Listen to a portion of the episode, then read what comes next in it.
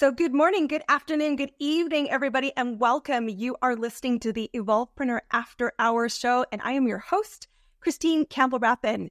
My mission is to help entrepreneurs make a difference, navigating the messy middle, the world of startup or relaunch, otherwise known as the plot twist. Join me today. We're going to be digging deep with our guests and getting you the best concepts and strategies to fast track your business. Today, my guest is heralding all the way from Australia. Please give a warm welcome to Stewart Marshall. Stewart Marshall is a senior executive commercial software strategist, speaker, translator of IT gibberish, and the best selling author of Doing It for the Money, a business leader's guide to improving profit per person. Technology and innovation has been his lifelong passion. He spent over 30 years in the career of IT, including executive leaderships in the enterprise at ASX 50, listed WiseTech Global, consulting in industries and governments, and more than 20 of those years as a cutting-edge software R&D and digital transformation leader with multi-million dollar projects. The world has twisted and changed a lot. And as he tells everybody, if you are looking at the technology, you are missing the point please give a very warm welcome. Stewart, welcome to the program. I am always curious. Did you ever imagine you would become an entrepreneur? Tell us your story.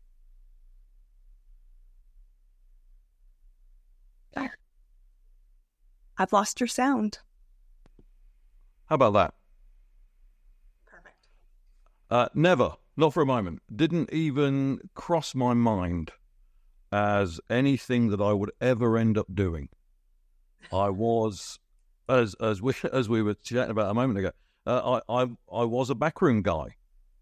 I was one of the quiet people who sat in the background and just made things and solved problems for people and came up with ideas and did all of those things and went through my life quite happy, quite content, and then one day sat down for dinner with uh, a mentor of mine who said, uh, Well, how old are you? And I said, I'm 48. he said, Ah, plenty of time for a second career then. At which point I, oh, gosh, um, re- yes, yes, I can do that. I can have a second career. I've no idea how or what or where or, or, or anything. I've no idea what to do, how to sell myself, no idea whatsoever. But a second career sounds like a good idea, so I'll have a go at that. Uh, and so I left a perfectly good job and went out into the big wide world at the beginning of 2018 with some hope and some aspiration, and uh, we went from there. So it was a, a curious journey. I love it. You know, I I am I find this fascinating. I mean, I'm a business coach and I'm always so impressed with the accidental entrepreneur who has a light bulb. You know, they don't get out of bed. And to my me in my case, when I started my first business, like I didn't get out of bed Wednesday thinking it would be a perfect day to start a business. It was a conversation with somebody else who turned on a light bulb in a room I didn't even know I was curious about. And mm-hmm. yeah, there's a seed. And the seed gets planted. And I want to take you back to when you when you first started to go, huh, that just blew my mind. Imagine if. What did you think would be fun in your imagine if story? Like, what's the piece? Because I said the the rational brain can can can talk us out of taking a giant leap, like quitting an amazing successful career, but there must have been something that caught your imagination do you remember what it was? Well, so I've spent my life, I suppose, as an educator. This is a, a, a, a one of those realizations that you get to sort of after the fact. Uh, and I, I, remember as a young man, I wanted to be a teacher. This was this sort of ideal I had as a, a young guy. Uh, but uh, academia and I are not best pals. Um, I would consider myself well educated and reasonably intelligent, um, but not in an academic sense. So this sort of career of being a teacher was never going to be there for me. Uh, but I, I was a professional trainer for a while, working for a software company, the one that brought me to Australia ultimately. Uh, and and I was involved in this sort of, I suppose, education for one of the you know as a simple term. And I sort of came out into the world thinking, yes, I'd love to teach people. I'd love to explain to them why technology is so important, and, and particularly today, because we're in the middle of a technology revolution, and it is going on around us every minute of every day. Uh, and my, my career started about six weeks after the first ever web page was made. So um, Tim Berners Lee was August of June, July of um, 19, well, I forget when it was now, but it was that I started in the IT world in that just after the internet had really begun. Uh, and I've kind of followed it through. And so I've had this love of technology and it's followed me all the way through my career. And I wanted to tell people about it. I wanted to encourage them to get involved with it because there's such fear around it, unnecessary fear as well, largely out of ignorance, simply because we, yeah, people who grew up in my my era you know, Windows 95 was the cutting edge of technology for many of them, that was the world they grew up in. So, so they, they, these are the people who are now in leadership in business, in many of them, and their their understanding and their sense of technology is based on something from 30 years ago. The better part of. Uh, and I, I kind of went out into the world saying, right, how do I how do I teach people? How do I spread the word? How do I get people and business and every man and his dog to engage in the technology space. And I mean, the fundamental rule, as is the title of the book, that it's if you want to be profitable in business, these are the tools that you have to be good at. Hmm. Uh, we, you know, we expect our leaders to be fantastic at finance. That's, yeah, you, know, you can't be a CEO of a business without some real finance knowledge. I would argue that today you shouldn't be a CEO of a business unless you are absolutely on the money with technology in the same sense that you are with finance. It is so fundamental to all business success. I think this is fascinating because I'm going to date myself too. So I'm just going to go there and own my age because because I just am. I'm just feeling brave. But this is interesting because I I was part of that de- that technology revolution too. Uh, you know, I'm 48, 47, and I built a thousand page website with post-it notes. And I met the owner of Google before Google became Google. And I honestly, I wasn't impressed. making more fool me. But it's fascinating because you talk about, you know, us as a generation who are kind of in that senior leadership positions today as our careers evolved. We were the, some of the first trailblazers of technology and really started to see the shift of technology and rode this really interesting crescendo, which isn't peaked yet from what you're saying. And yet you say that there's unnecessary fear around what we perceive technology could do for us or how it could shape us. Why do you think there is that fear when we are the first, I'm going to say, maybe demographic who really has seen in our corporate lives some element of technology always on the journey with us?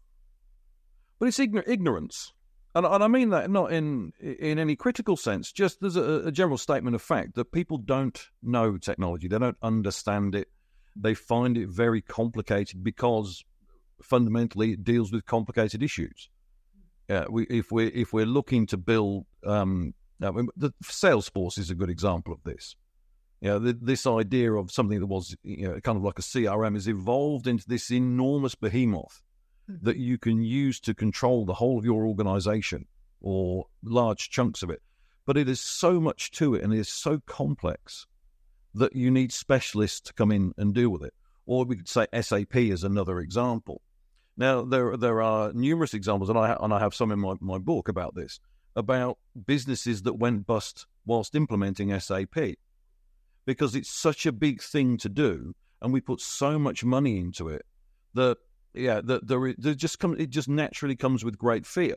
And then, so we take that big idea that people have, that, oh, big technology, very frightening, and and then that it just goes down from there, sort of funnels down that, well, small technology is frightening. And if we grew up in the Windows 95 era of plug and play, as it was called, or officially called, but plug and pray or plug and play up, as were the, were the two alternatives, then yeah, we, we have this sort of um, horrible lens that we put on technology as this slightly difficult thing that gets in the way and causes trouble. Know, the, the computer says no kind of idea. Uh, and it's just something that, unless you're in the industry, unless you're very familiar with it, it's it's quite difficult. Um, and I talk about them and is carrying on, but I, I, I, talk about this a lot, which is one of the, the biggest problems we have today. The flip side of all of this is the $5 app that we can go off to the App Store or Google um, Play and we can go and download an app for $5. And this is this is kind of done the reverse, which is everybody thinks that stuff that is cheap, you know, technology now ought to be cheap to make because I can go to somewhere and get a $5 app. But of course, the vast, great many of these are um, either uh, Flappy Birds took you know a couple of weeks for some guy to make, and he, he made you know pile of money out of it. Um, but they're one out of every 10,000, 100,000, whatever whatever the, the stats are. The the perspectives are all wrong because we're given complicated things for free. Hmm. Uh, the Commonwealth Bank app in Australia is a good example of this. It's a fabulous app but of course, they will have spent millions upon millions of dollars building it, tens of millions of dollars, because their value proposition for building it is great and giving it away is great. So uh, we we have the, these these sort of two extremist views of the technology space, and people get a bit sort of scared and frightened by it. Do you think because things have gotten so complex that it's easy for leaders to abdicate, which are, you know, to someone else and saying, I must let somebody else be the expert instead of me owning and understanding. Because I think what I thought was so powerful what you said is, you know, the shift that we need to be is the evolution is today. It, it's a progression of technology. And leaders need the fundamentals of technology the same way they need the fundamentals of finance. Well, you can't advocate financial fiscal responsibility as a senior leader and you're proposing the same is true for technology, that it may be complicated, but you must engage in it. And if you need a translator, people like yourselves can bridge that gap. Mm-hmm. And be careful because the true test of great technology is that it appears simple.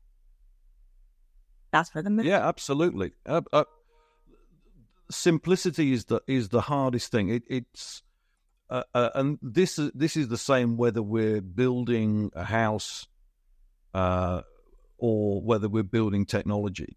Finding that simple, elegant solution to something.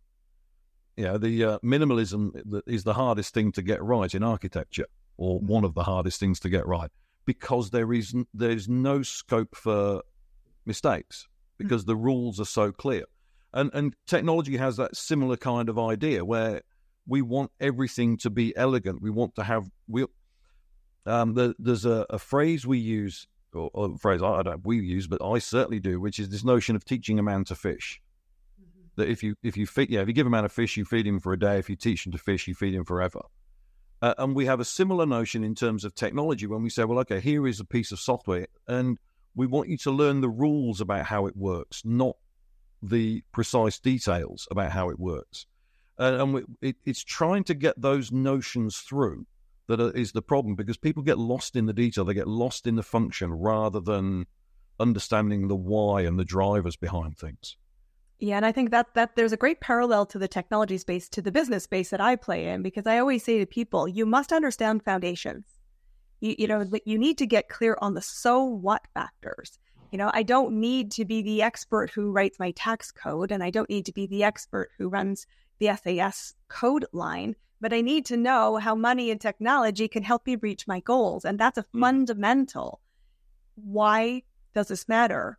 And why should I care?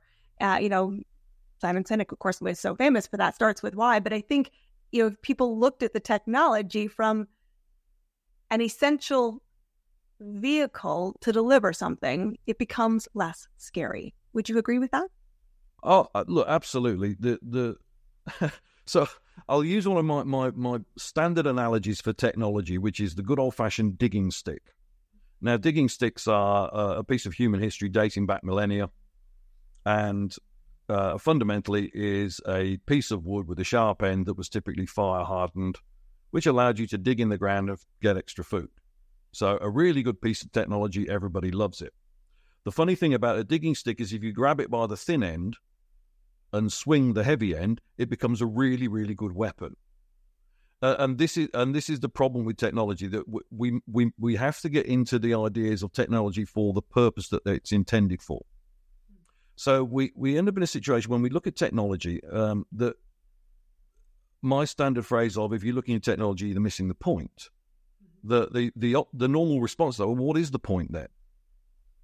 And the point is value, and value is this fundamental notion that uh, finance people struggle with because they can't. Uh, it can't be quantified very simply in terms of piles of um, piles of money, mm-hmm. uh, and it's difficult for business leaders to understand because it is it, it's generally it, it's very um, I can't think of the proper word for it, but it, it, it's hard, nebulous. It's hard to un, it's hard to get to grips with to say, well, yes, I did this and it made this fundamental difference. But we can look at value through an enormous number of lenses within a business in terms of the effect that it has on the team, in terms of morale, on reputation in the business space, and a, and a whole raft of other things that are extraordinarily valuable to a business and its bottom line but are very difficult to understand. That makes sense. It does make sense because I think one of the, the challenges that, that every business owner has, you know, and, and certainly there's no exceptions to this rule, is the first gate you must overcome or bridge is what is the value? You know, what what is the purpose behind the noise? and I don't mean noise disrespectfully here. I mean that there's mm-hmm. you don't need maybe understand all the nuts and bolts, but so there's a there's a ball of activity here. We call it noise. So I'm curious, you know, as you've started down this journey, you've obviously got tremendous insight on the value of the technology and and how technology as a whole can really transport government and can transport industry, can change human lives. I'm curious as you look through the lens and said, okay, wow, I get to create a new chapter, have my second season. What value did you want to bring to the conversation? And has it shifted as you've kind of crossed into this great journey of entrepreneurship? Well, I guess I started with I just wanted people to to like technology a little bit as much as I do.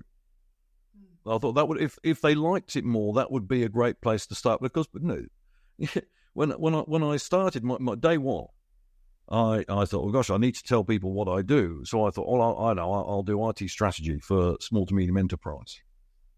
Um, which, which in some senses is, is, what I still do, although not not quite. Uh, but of course, the reality is that nobody ever woke up in the morning. No boss of a small to medium business ever woke up in the morning and thought, "Gosh, I need some better IT strategy." yeah, no, nobody thinks that. They wake up in the morning, they go, Oh God, I'm hemorrhaging cash. I can't keep my team.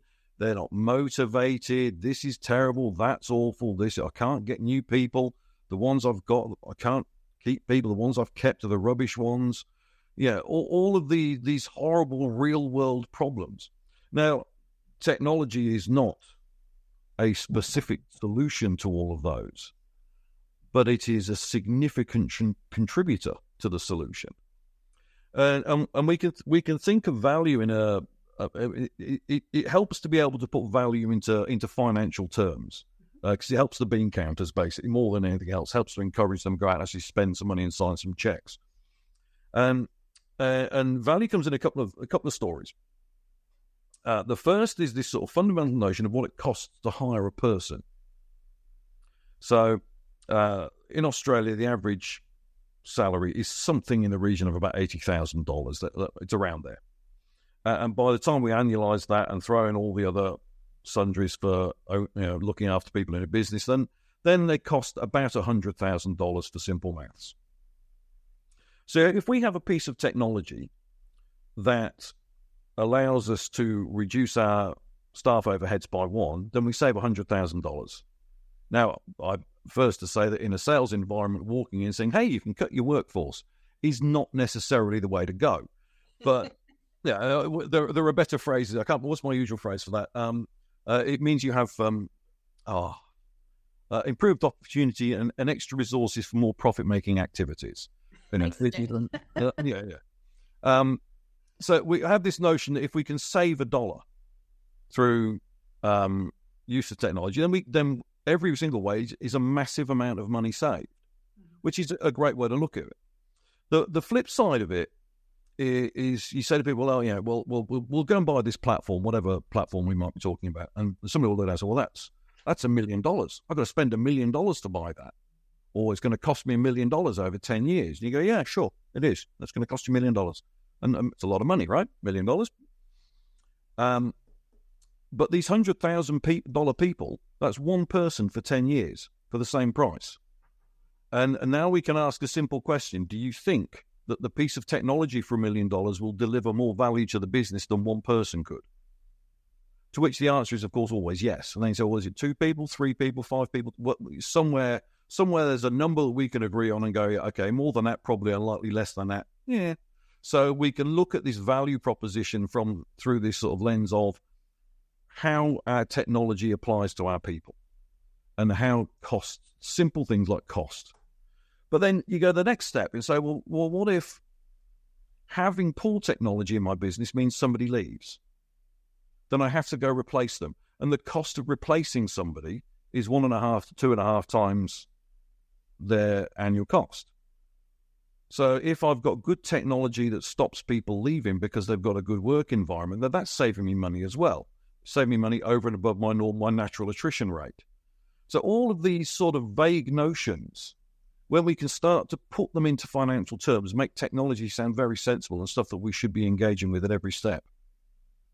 I think that's so important because it's a domino, and this is there. There's parallels here, and I, you know, when when you understand that nobody got out of bed thinking I needed new technology, small in business. That that's true so often for early stage entrepreneurs. Like I said to people all the time, you know, you think you're a financial advisor and you're you're trying to sell time and financial freedom. Well, sure, it's not that I don't want that, but I didn't get out of bed seeking that today. I was like, how do I make a thousand dollars to pay for my kid to go to camp this fall hmm. or take a sports program or whatever it is your family, you know, agenda is for priorities in spend.